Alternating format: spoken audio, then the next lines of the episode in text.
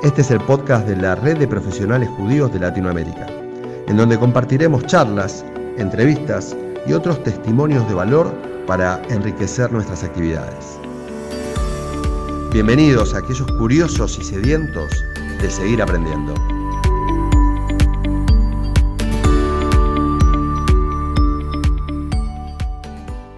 Bueno, bienvenidos a todos nuevamente en este espacio de Enredados, el podcast que tiene la red de profesionales judíos de Latinoamérica, donde generamos contenidos inspiradores y en esta oportunidad vamos a conocer a Marcos Pecker desde Bogotá. Hola Marcos, ¿cómo estás? Mucho gusto. Hola, un saludo a todos los que oyen este podcast y a ustedes que lo están haciendo acá y mil gracias por invitarme. Bueno, Marcos, me encantaría hacer una presentación tuya que tenga que ver con eh, qué es lo que haces, cómo te gusta que te presenten. Entonces, antes de empezar con nuestra primera eh, pregunta, me gustaría que nos cuentes cómo tenemos que presentar a Marcos Peckel. Nosotros tenemos una palabra en Colombia que se llama rebusque.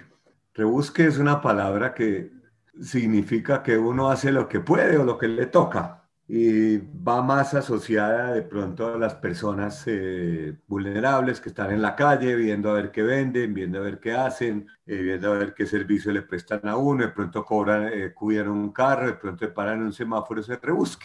Yo considero que eso me describe a mí bien porque yo hago muchas cosas.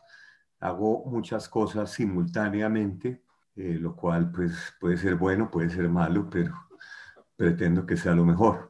Entonces yo soy en este evento académico, soy profesor, soy columnista de periódico, soy director de la comunidad judía y mis días son muy distintos uno al otro. Cada día el rebusque me lleva a hacer una cosa o me lleva a hacer otra.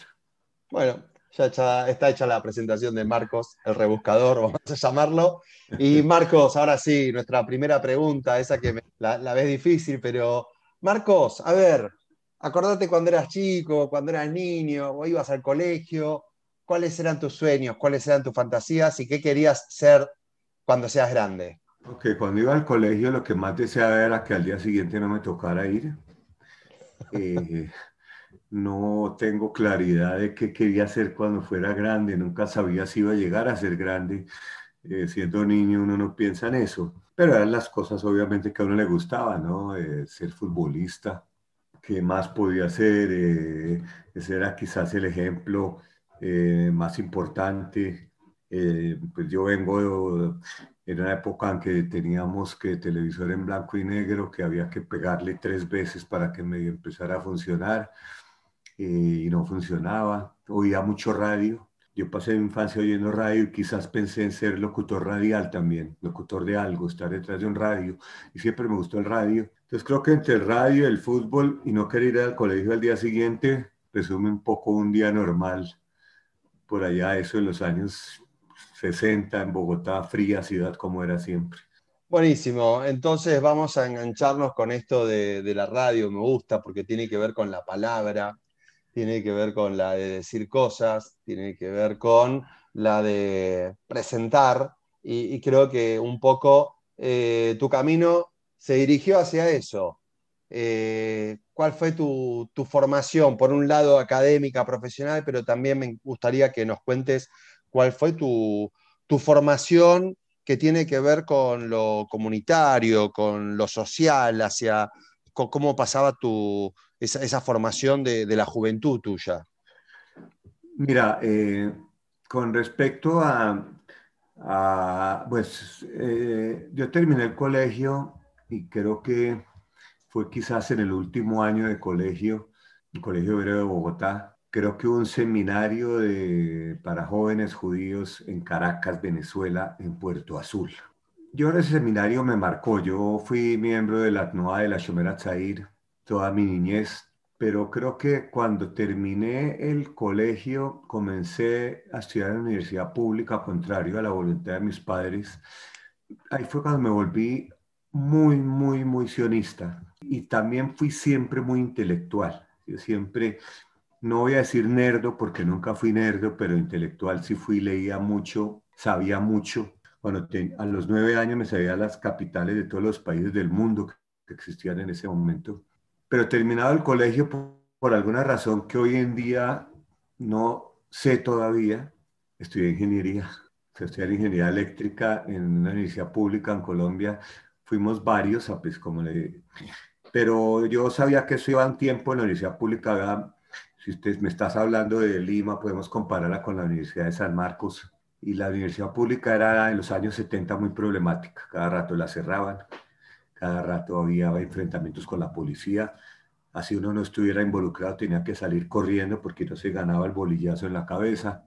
Y eventualmente, a los tres años, me fui para Israel. Eh, yo era muy, muy sionista, había estudiado mucho sobre el sionismo, era activista, teníamos un, varios grupos, un grupo de estudio en Gurión, lo teníamos un frente sionista socialista, veniendo de la Shomer Atzair y, y lectores de Berborojov. Eh, toda la generación mía nos hicimos en la Shomer Atzair en buena parte de los países de América Latina. Eventualmente me a él y estudié en el Tecnión. Hice la transferencia y terminé ingeniería en el Tecnión. Nunca supe si fui bueno para la ingeniería, pero me gradué bien Trabajé en una de las primeras startups israelíes, cuando Israel estaba apenas comenzando, Startup Nation en Haifa.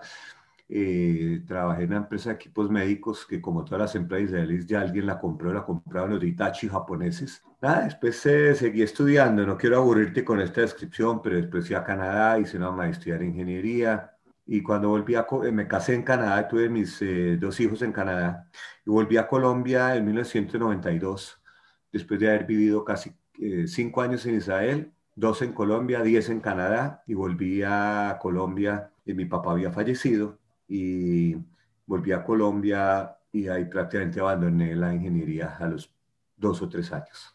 Eh, Marcos, ¿qué crees que aportó todo lo que las ciencias exactas te nutrieron a tu formación política y a tu digamos, desenvolvimiento intelectual?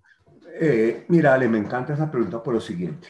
Muchas veces que yo estaba en programas de televisión defendiendo a Israel contra gente que, que ataca a Israel, me acusan, me acusan con el dedo de ser ingeniero, como si los ingenieros fuéramos brutos o pendejos. Y entonces yo les contesto, mire, la ingeniería me dio a mí la posibilidad de validar los datos, validar las cifras, ser exacto en lo que digo, evitar las subjetividades. Eh, la ingeniería, especialmente la ingeniería electrónica, especialmente la inspección, fue una carrera muy, muy dura. Yo sufrí cada día que estuve allá estudiando por eh, la dificultad del exceso de matemáticas, de ciencias, y me dio eso, me dio la posibilidad de ser rígido en los análisis, de respetar mucho las cifras, de respetar los hechos, de no caer en subjetividades, de no caer en, en supuestos, y creo que para eso las ciencias exactas a mí me han servido, como fue la ingeniería, que estudié eh, primero en Israel y luego en Canadá. Definitivamente te transformaste en, en todo tu proceso en un líder comunitario muy respetado, reconocido, tal como vos lo dijiste dentro de, de este rebusque que, que, comentaste, sos una persona conocida en los ámbitos de Asbará, en los ámbitos también de, de historia del pueblo judío, eh, muchos tuvimos la suerte de participar de, tus charlas y, qué interesante esto que, nos comentás de la, de la, ingeniería, de los números, de lo exacto. ¿Crees que lo exacto de alguna manera también limita la creatividad que debe tener un líder? Yo no creo ni que lo limite ni que no lo limite. Yo creo que ya ser líder, si uno es líder, hay características distintas que distintas personas tienen. Acá no hay una fórmula que uno saca de, de, un, recetario y la tiene ahí. A mí me sirvió, eh, me sirvió mucho las ciencias exactas para después eh, hacer lo que hago. Porque una de las cosas que yo digo cuando yo estoy en un programa defendiendo a Israel, por ejemplo, digo que yo puedo defender a Israel sin decir una sola mentira y siempre puedo coger a mis oponentes mintiendo eso es parte de ser exacto en los análisis y en los hechos y evitar los supuestos. Y creo que ahí tenemos eso. Pero hay cosas, Ale, que sí son en la vida. A veces hay situaciones que llegan y uno las coge y uno las deja ir. Y eso fue lo que me, digamos, cuando me transformé yo ya de trabajar en ciencias sociales, entré a la comunidad, entré a, entré a la universidad, la parte académica para mí ha sido absolutamente clave para mi trabajo como en la comunidad, la mezcla de academia con el trabajo comunitario, porque la academia me da también mucho profundidad en los conocimientos que uno necesita. Y eso fueron casualidades de la vida, de ser ingeniero a llegar a enseñar en una facultad de relaciones internacionales, nada que ver una cosa con la otra, pero fue una casualidad específica de esas que o uno la coge o uno no la coge. Marcos, ser un representante de la política comunitaria e incluso en este afán tuyo por, bueno, sos una persona que defiende Israel con todos los fundamentos que, tiene para, poder ser defendido, pero también tenés eh, una, sos una persona pública en Colombia, esto de, ser un, sos eh, decano, si no me equivoco, eh, en una de las academias más prestigiosas de, Bogotá. ¿Se puede, es compatible? ¿Cómo lo llevas? ¿Te genera muchas veces tener que, estar dando explicaciones de más? Mira, no soy decano, soy profesor y es una cosa que sí, nos, y, y, sabe que algunos de los profesores judíos cuando estamos trabajando en la academia temas de Medio Oriente, temas de Israel, a veces nos ponemos a la defensiva como si estuviéramos haciendo algo mal y al final me di cuenta que lo peor que uno puede hacer es estar a la defensiva y que no hay ninguna incompatibilidad en ser líder comunitario, defender a Israel, luchar contra el antisemitismo y ser un excelente profesor en una materia de Medio Oriente, donde uno tiene que ser rígido en la parte académica, sin ocultar sus creencias personales y en la academia, cuando es en academia, ser muy claro qué es una cosa y qué es la otra. Y cuando yo en una clase estoy hablando del, por ejemplo, el conflicto palestino-israelí, yo hablo de muchos temas más. Cuando estoy dando una opinión, les digo a mis alumnos, esta es una opinión, esta no necesariamente es la única que hay y hay otras que son igualmente válidas. Y no tenemos que estar a la defensiva nunca. Creo que el conocer profundamente la historia judía, conocer la historia de Israel, conocer la historia, las tradiciones, son una parte clave para ser por lo menos eh, líder comunitario y poder representar adecuadamente a la comunidad en las circunstancias en las que tenemos que hacerlo. Marcos, ¿qué es más difícil? Eh, ¿Hacer asbará para aquellos que no son miembros de la comunidad judía o hacer asbará para miembros de la comunidad judía? Te voy a contestar con una pregunta anterior. No me gusta la palabra asbará. La, retiré, la retiré de mi léxico. Qué bueno. Eh, yo doy cursos de, al, de Congreso Latinoamericano que tiene un curso de diplomacia pública. Yo digo hacer diplomacia pública. La palabra asbará nos pone a explicar lo que no tenemos que explicar, por eso no me gusta esa palabra. Eh, pienso que ambas son un desafío y que ambas hay que hacerlas. Hay que hacerle hacia la gente de afuera eh, y hay distintos sectores. Eh, hay que entender que la mayoría de la gente, nosotros no queremos convencer a los convencidos porque es a waste of time yo cuando estoy en un debate con alguien en televisión o, o, en una universidad o en un foro público, yo no le estoy hablando a él, yo no estoy tratando de convencerlo a él de lo que está diciendo, estoy tratando de convencer a un público que en la mayoría de los casos no conoce mucho. Entonces yo no me meto en debates personales con la persona que está sentada al lado mío porque ahí pierdo. Le hablo a la gente que seguramente es menos conocedora y trato de relacionar la situación de un país como Colombia con temas que tienen que ver con Israel y acercarles los temas que yo estoy hablando para que no les parezcan tan lejos, que eso es algo que nosotros podemos hacer. Eh, frente a la comunidad, pues también, eh, en el tema de la comunidad eh, hay distintos grupos de personas, están los muchachos de la NOA, están los profesionales, están las personas que nunca les interesó nada, y están aquellos que no les interesa, y aquellos que no les interesa, pero tenemos que obligarlos a que les interese. O sea, cada uno es un desafío. Yo diría que uno es más difícil que el otro. ¿Cuáles crees que son los desafíos que hoy presenta eh, la comunidad judía?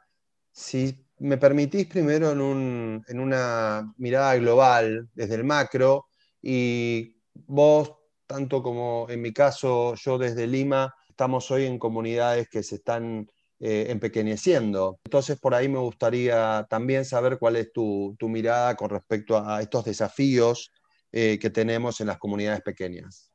Lo bueno de ser judío es que llevamos dos mil años de desafíos. y eso nos hace muy buenos para enfrentar el desafío que sea, unos muy graves, unos que definitivamente no pudimos enfrentar, pero todo el tiempo nosotros como judíos estamos preguntándolo, siempre sentimos que estamos en crisis, siempre pensamos que algo no está bien, siempre pensamos que la situación va a ser peor, ese es el, el, el, el de la, el síndrome de la madre judía, que de la cual tanto aprendimos, ¿no? Entonces, yo creo que los desafíos son locales y son globales. Locales sí, yo creo que el decrecimiento en comunidades como la de ustedes, la nuestra también, es un desafío que toca ver de qué manera lo enfrentamos porque va a ser muy difícil eh, luchar contra la corriente. Por otro lado, tenemos desafíos ya más regionales y más globales. Desafíos tienen que ver con mantener las estructuras comunitarias. Yo no veo que nosotros en América Latina el antisemitismo sea nuestra principal preocupación hoy. Y estoy hablando, quizás podría eh, sacar de excepción a la comunidad de Chile, pero hoy no es si yo me pongo a ver cuál es la primer, principal desafío que yo enfrento acá como comunidad, el antisemitismo no es. No quiere decir que no sea mañana, nunca podemos subestimar la capacidad del antisemitismo volver a aparecer y volver a tratar de darnos. Entonces sí tenemos temas económicos, temas de continuidad comunitaria, temas de educación. Nosotros tampoco tenemos temas de asimilación y yo creo que ustedes tampoco. Eh, muy bajo, muy mínima algo que enfrenta la comunidad judía de Estados Unidos o en Gran Bretaña. Yo la asimilación no aparece en mi agenda nunca, no es algo que a mí me, me, me, quita el sueño. La sostenibilidad económica de las instituciones, sí, y creo que me parece muy importante entender el momento actual de América Latina, de que nosotros no podemos pensar que lo que pasa en América Latina no es con nosotros. Sí, siempre tenemos la opción de irnos, pero como comunidades judías no podemos pensar que lo que ocurre en la agenda social en América Latina, que con la pandemia puede empeorarse, que eso no nos toca a nosotros y que podemos simplemente vivir en nuestra burbuja sin decir nada, sin hacer nada. Creo que ese es un desafío, encontrar la forma de no ignorar la realidad del continente en el cual vivimos. Me parece que no tenemos claro el camino. Eh, tenemos una realidad difícil en Colombia, eh, en otros países no quiero mencionar, y creo que tenemos que tener claridad de que eso para nosotros es algo que ocurre ahí donde nosotros estamos. Sí. Vos sos parte de, un foro de, líderes a nivel internacional, también a nivel latinoamericano, y justo como estabas hablando del tema regional, eh, creo que por un lado soslayaste esto de que Chile eh, puede ser una comunidad que sí podría hoy tener que, tener presente el tema del antisemitismo. Y por otro lado, también tenemos a Venezuela como un país que está viviendo una crisis o, un proceso de gobernabilidad diferente al del resto del continente y que se evidenció en, en el ámbito comunitario en una gran de un gran descrecimiento de su Keilah, que era casi de 20.000, hoy no sé si son 5.000. Eh, la pregunta es, ¿crees que los líderes regionales tomaron medidas importantes, toman medidas, se involucran con esos problemas locales o, crees que no hay mucho que, que, estos foros como por ahí el Congreso Judío Latinoamericano, el Congreso Judío Mundial puedan hacer en estos lugares? Mira, yo aprecio mucho el liderazgo de cada una de las comunidades. Creo que hacen lo más allá de lo mejor que pueden. Estamos hablando de muchos casos de liderazgo voluntario, de personas que manejan comunidades, a la vez manejan su negocio, o tienen su trabajo, tienen su empleo. Por lo tanto, valoro mucho el liderazgo comunitario de todas las comunidades de América Latina y, creo que lo respeto mucho. Eh, la situación de Venezuela fue una situación imposible realmente. Yo estuve en contacto con la, el liderazgo de la comunidad de Venezuela, llevo 20 años con ellos, y realmente les tocó manejar una situación inmanejable y yo los admiro muchísimo. En muchos casos pusieron en peligro su propia integridad personal para seguir al frente de la comunidad, una comunidad que nunca, nunca, nunca denegó de Israel, por el contrario, a pesar de las posibles consecuencias que eso podía traerles. El Congreso Latinoamericano es una organización que está adquiriendo mucho más, mucho más protagonismo porque, y con la pandemia mucho más, que nos permitió articularnos mucho más, eh, nos permitió a través de plataformas como estas trabajar de manera conjunta, por lo menos con ideas compartidas, la crisis de la pandemia. Y creo que eh, una organización como esa, el Congreso Judío, también el American Jewish Committee, eh, que son las dos organizaciones más importantes con las que trabajamos, y el Congreso Judío Mundial, del cual yo hago parte del Ejecutivo, también nos permitió conocer los problemas de todo el mundo, del mundo judío y cómo son distintas unas comunidades a otras y cómo los liderazgos en esas comunidades, ya sea en Gran Bretaña, que la pandemia le dio durísimo, ya sea en Italia, que también le dio la pandemia durísimo, o en París, y, y, acá en América Latina, donde la pandemia no nos pegó tanto porque ya teníamos un aprendizaje previo cada liderazgo judío, yo admiro muchísimo a los líderes en todas partes, en todos los países, la situación que les toca en Chile, tan difícil, en Sudáfrica, también muy complicado. Creo que pues no tengo ningún consejo que darle a nadie, yo he aprendido mucho de todos y creo que cada uno hace lo que tiene que hacer para sacar adelante su comunidad. Como le digo, llevamos dos mil años de desafíos y nunca nos van a faltar. Marcos, eh, esto que hace que, seas un gran conocedor del mundo judío y estabas trayendo a cuenta el tema del liderazgo. Eh, como te comenté antes de iniciar, este es un podcast en donde muchos somos profesionales judíos de muchas comunidades de Latinoamérica. Eh, sí me gustaría conocer un poco tu, opinión acerca del profesionalismo del liderazgo comunitario. ¿Cómo lo ves? ¿Crees que es un profesionalismo que, que se expandió de manera positiva y pareja en todo el continente? Mira, yo puedo decir una cosa sin, sin entrar a, a, personalizar eh, la pregunta. Me parece que como comunidades judías, el liderazgo nuestro en América Latina somos comunidades nuevas. Realmente, digamos que 80 años, 90 años, eh, eh, comunidades en formación. Eh, nuestros padres, eh, los míos, por ejemplo, llegaron de, una Europa destruida y toda la gente, los padres de la gente de mi generación, muchos sobrevivientes llegaron a, construir comunidad con las uñas y, y, lo lograron y eso es absolutamente un ejemplo para todos. Pienso que a medida que pasa el tiempo, es necesario que las comunidades, además de los líderes voluntarios, tengan líderes profesionales tengan profesionales al frente de las comunidades, tengan profesionales al frente de las organizaciones techo, tengan profesionales en tema de seguridad y mezcla, la mezcla perfecta, la mezcla virtuosa de líderes voluntarios con profesionales. Durante muchos años las comunidades, y esa era la época, fueron manejadas por voluntarios los señores que se presentaban a una junta directiva, entraban ahí, estaban dos años, luego venía otro y, el presidente de una comunidad era el que tenía que decidir si para la comida del viernes compraban pollo o compraban carne. Y tenía que decidir también si, si, la matzala iban a servir eh, tres tajadas o cuatro tajadas en el ser comunitario. Creo que hoy en día estamos en capacidad de tener profesionales que hagan porque también los tiempos lo exigen, los tiempos exigen mucha mejor capacidad de comunicación, por ejemplo.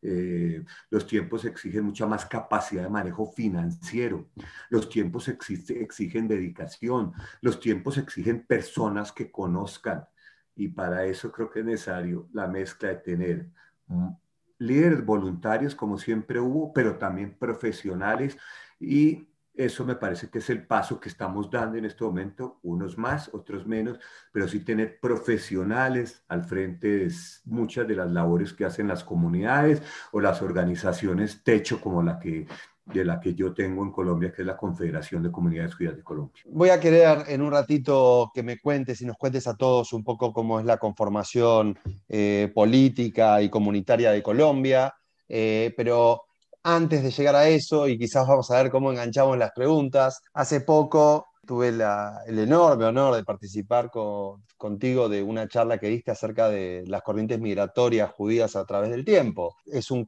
es un tema que vos lo, lo conocés muy bien. Me acuerdo que en ese momento te pregunté y me gustaría ahora volver a preguntártelo para que todos podamos oír tu explicación. ¿Qué modelos de liderazgo y de comunidades hemos adaptado a lo largo del tiempo? ¿Hay algún modelo que hayamos tenido la posibilidad de heredar en el tiempo y hoy, a través de un proceso de adaptación, obviamente, sean los modelos que conviven en nuestras Keylot? Mira, a mí me parece que el tema de América Latina en eso es fascinante, porque nosotros las comunidades de América Latina son distintas a las otras. En América Latina primero montamos nuestras comunidades con base en el lugar de origen. Estaban los yeques, los húngaros, los alepinos, eh, estaban los polish, los ashkenazim, que ni siquiera siempre estuvieron juntos, pero nuestras comunidades eran comunidades. La comunidad daba todos los servicios. Eso no necesariamente era así en otras partes. En otras partes existía el colegio judío, que era un colegio privado, existía el templo o la sinagoga, existía el JCC o el club deportivo, y existía un centro donde se iba a estudiar, pero eran todas ruedas sueltas, privadas cada una. Nosotros en América Latina creo que somos pioneros, es posible que haya otros lugares también así, tal vez en Sudáfrica, tal vez en Australia, donde tenemos comunidades, donde nuestros padres llegaron acá crearon un techo grande, eso sí, de acuerdo al lugar de origen, y en ese techo estaba la sinagoga, estaba la, el, la o estaba el colegio, o estaba todo. Entonces creo que en ese sentido en América Latina estamos construyendo lo que yo digo que es un judaísmo latinoamericano, una de cuyas principales características es la institucionalidad que tenemos. Yo conozco las instituciones de las comunidades que se crearon en, eh, qué sé yo, en Asia, en Bujara, en Irán, en Irak, eran comunidades distintas. La nuestra tiene esa característica. Como digo, dos mil años de aprendizaje y somos los más nuevos, somos los latinoamericanos. Y tenemos otra característica que a nosotros sí nos une. Nosotros tenemos la lengua española. Eso es un tesoro para nosotros. Yo espero que todos hablemos hebreo. Yo creo que un líder comunitario que habla hebreo tiene un plus bien grande. Pero no podemos comunicarnos en hebreo, pues el español sí en Europa cada comunidad habla distinto, habla alemán, hablan húngaro, hablan polaco, hablan ucraniano y se entienden en inglés, pero no es la lengua de ellos. Nosotros nos entendemos en español. Eso nos da a nosotros una gran posibilidad de crear identidad judía latinoamericana, adicional a lo que le dije, la institucionalidad. Yo creo que estamos en un proceso de formación, dejando a la comunidad argentina, que es la más antigua de lado, nosotros todavía vivimos en una burbuja nosotros todavía vivimos en una especie de gueto, desde México hasta tal vez Argentina no, pero los demás sí.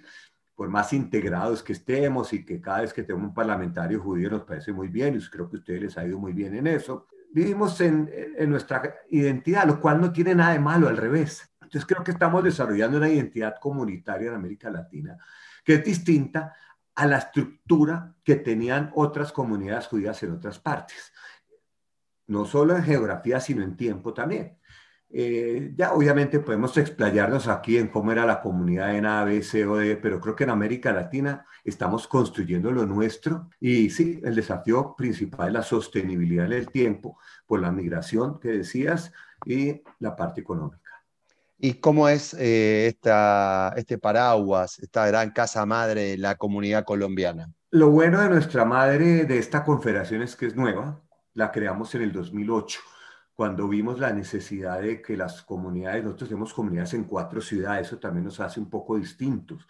Tenemos comunidades siempre fueron muy, muy, muy, muy orgullosas de tener una comunidad en Barranquilla, en Medellín, en Cali y en Bogotá. Hubo algunos intentos de crear una organización techo, pero no fructificaron por cualquier causa. Y en 2008 creamos la Confederación de Comunidades Ciudad de Colombia, yo fui uno de los fundadores, yo fui el primer presidente además, y yo tenía claras muchas cosas. Yo tenía claro que lo más importante para que el proyecto fuera sostenible era la institucionalidad, que eso no puede ser un proyecto personal, y que la institucionalidad requería unos estatutos, requería unas instituciones, requería una junta directiva, requería que las instituciones pagaran una cuota para sostener la institución y que después de un tiempo hubiera un director ejecutivo y que no dependiera de la persona que era presidente en ese momento. En el 2008 la fundamos con las nueve comunidades judías que hay en Colombia, tres de Bogotá, tres de Cali, una de Medellín y dos de Barranquilla. Esas nueve comunidades son las comunidades fundadoras y son las que tienen además derecho a veto a cualquier otra institución que quiera afiliarse. Con eso todos se sienten seguros de que no va a entrar alguien que, con el que se sientan amenazados o inseguros. Y luego abrimos las puertas de la Confederación a todas las instituciones judías, los colegios, los clubes, las damas hebreas de la comunidad sefaradí, Bene Brit, eh, FECELA, como instituciones eh, eh, afiliadas, pero siempre siendo muy riguroso en la institucionalidad. Pusimos términos en la presidencia, por ejemplo. El presidente tiene que ser elegido por la junta directiva. Hoy en día ya no puede estar más de cuatro años en el cargo, pero tiene que ser reelegido cada año. Y una cosa muy importante, Ale, lo más importante de una organización techo comunitaria, lo más importante de lejos, es la credibilidad frente a la comunidad judía. Lo demás se va ganando frente a la sociedad, frente al gobierno, frente a los medios, uno hace el trabajo. Pero si uno no tiene la credibilidad interna de que la comunidad judía cree en lo que se hace, lo apoya, uno no tiene nada. Entonces ahí enfocamos el esfuerzo de evitar que los conflictos entre comunidades, que los hay siempre, por mil razones, afecten la organización techo. Entonces, sobre temas, cada comunidad se maneja como quiere y nosotros no intervenimos. Si una quiere hacer conversiones, no conversiones, acepta esto, acepta Y, en eso nosotros no nos metemos. Y creo que esa fue la, la, la clave, la receta, institucionalidad, representatividad y profesionalismo. Y creo que con eso hemos logrado crear una organización que hasta ahora ha sido importante. Marcos, ¿cuántos judíos hay en Colombia? Nosotros hicimos un censo con el Joint, un censo muy profesional, y luego contratamos una empresa profesional. otra cosa que hay que hacer, Ale, también es hacer las cosas de manera profesional. Nosotros tuvimos un censo. Para eso necesitamos a alguien que recolectara los datos. Contratamos una empresa.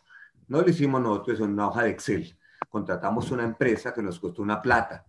Después contratamos otra para analizar de, almas, nosotros tenemos unas 5.100 almas, lo cual nos sorprendió para bien, de lo cual tenemos un número de personas que no están afiliadas, que es muy bajito, puede ser un 5% tal vez, almas que no están afiliadas a ninguna comunidad, pero las encontramos y las censamos. Y ese es el dato que nosotros tenemos en este momento, de los cuales más o menos un 65% están en Bogotá. Marcos, bueno, nos eh, contaste un poquito entonces eh, cómo está compuesta, cómo está armada esta comunidad, esta Confederación de Comunidades Judías de Colombia, y me gustaría saber eh, cómo es la convivencia y cómo se convalida esta confederación, esta representatividad en los eh, ámbitos políticos, ¿no? Eh, es muy importante que más allá del reconocimiento interno que tenga esta confederación y sus líderes, creo que, es fundamental también que, el gobierno, que otras eh, confederaciones, que otros cultos, que otras comunidades lo reconozcan. Mira, nosotros tenemos una, entre los temas de diplomacia pública, lo más importante son las relaciones.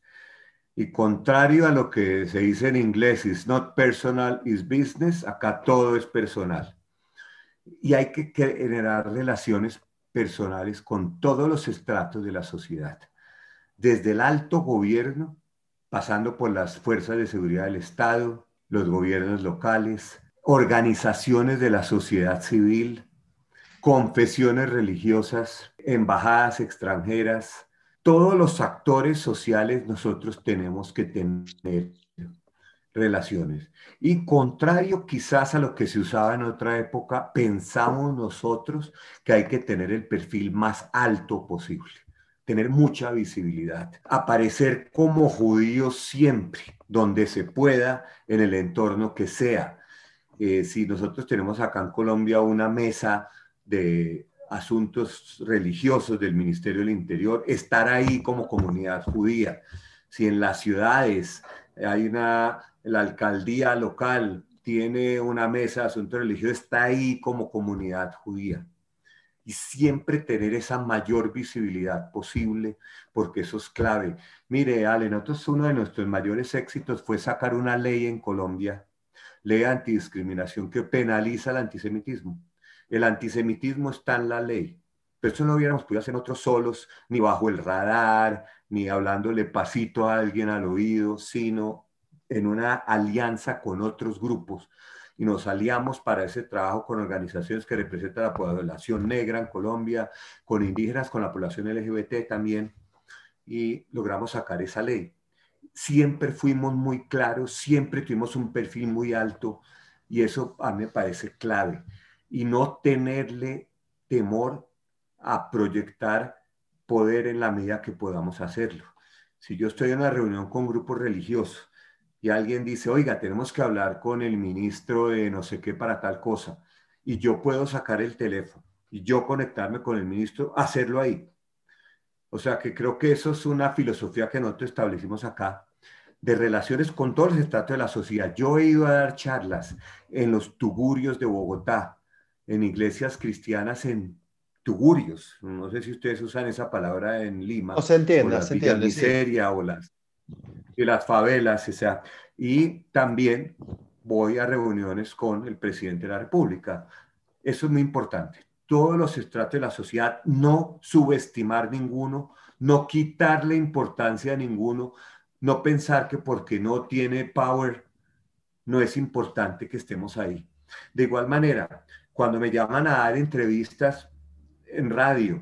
Hablo desde la radio más importante hasta una emisora local que tiene su audiencia en los barrios más eh, de estratos bajos, donde hay que hablar de otra cosa, a todo le digo que sí.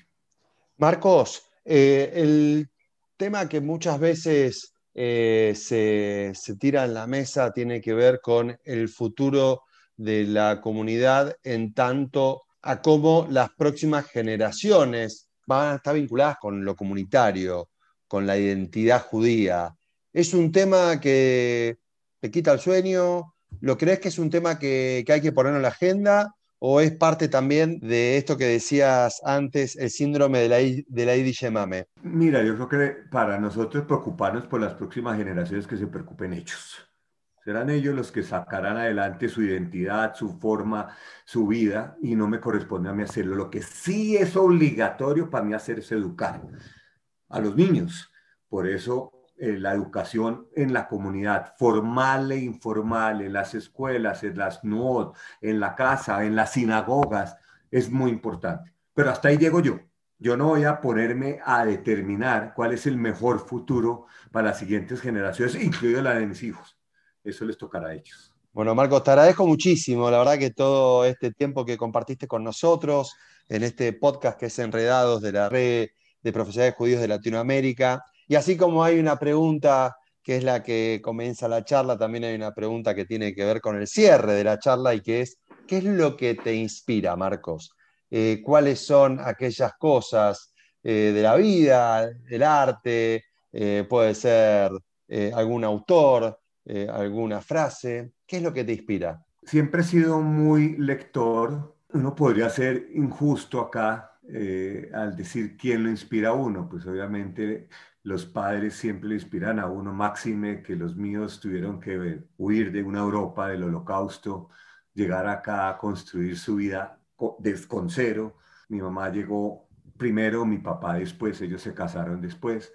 Mi mamá llegó acá con una mano atrás y una adelante, como buenos judíos y construyeron su futuro. Eso tiene que inspirarlo a uno. No siempre la inspiración viene de los grandes líderes, que en el pueblo judío son muchos. Si tengo que escoger uno, para mí, Moisés Mendelssohn. Pero eso es mío. Y el que tenga, hay personas que tienen otros. A mí me parece que Moisés Mendelssohn hizo unas transformaciones muy importantes en el pueblo judío con la ilustración. Con eso no estoy diciendo que otros no fueran igualmente importantes en su momento y en su lugar, pero yo soy yeque. Ustedes tienen allá su comunidad alemana también en Perú y los yeques tenemos una, yo no se llama la enfermedad o que una fijación más bien con Alemania, a pesar de todo, y la tengo yo también. Entonces eh, quisiera escoger a Moisés Mendelssohn como uno de los líderes que a mí más me inspiró por haber sido capaz de transformar, por haber tenido la disciplina la valentía y la inteligencia de transformar. de generar transformaciones que hasta el día de hoy han durado. Yo no sé si tuviera, tendríamos el sionismo si no fuera por Moisés Mendelssohn. No sé qué sería de nosotros sin él y su generación. Él es uno de los líderes judíos que a mí más me inspiró. Dentro del movimiento sionista, Chaim Weizmann. Chaim Weizmann me parece que yo no sé si lo reconocemos lo suficiente frente a alguien como Herzl y Ben Gurión. No sé si a Weizmann lo reconocemos lo suficiente, pero Weizmann hizo la labor esencial para que tengamos el Estado judío hoy. Y a veces vilipendiado, le tocó enfrentar a medio a comunidad judía, le tocó enfrentar gobiernos, le tocó enfrentar a los líderes del Yishuv. Y me parece que fue clave Weizmann lo que tenemos hoy. Ahí te doy dos nombres. Yo quiero decir lo siguiente, parte de lo que me ha ayudado en mi trabajo en los últimos años, yo me volví a casar en el 2014. Eh, mi esposa es sefaradí, es eh, una psicóloga muy prestante en Colombia y la verdad que eh, estar con ella me ha ayudado inmensamente a mí a hacer mi trabajo de manera tranquila y por eso la quiero mencionar acá con un inmenso agradecimiento y amor que le tengo. Es bueno el reconocimiento también. El acompañamiento importante. Mucho. Yo no a veces lo take it for granted y eso está mal. Marcos, muchísimas gracias. Simplemente agradecerte otra vez, eh, diciéndote que nuevamente para mí un placer volver a escucharte y que ojalá que todos nuestros seguidores de este podcast eh, también se sientan tan a gusto como yo me estoy sintiendo eh, al haber hecho esta entrevista contigo. La verdad, muchísimas gracias. Me siento muy honrado de que me hayas hecho esta entrevista. Me permitió eh, esculcar pues, algunas cosas del pasado y, y, expresar cosas que a veces uno no las tiene que expresar en palabras y eso le facilita a uno ordenar la vida y ordenar las ideas. Ale, muchísimas gracias. De verdad, te agradezco inmensamente. Y muchas gracias otra vez, Marcos Pequel. Gracias por compartir este espacio junto a la red de profesionales judíos de Latinoamérica. Y los esperamos en el próximo podcast para seguir tejiendo juntos la red. Hasta pronto.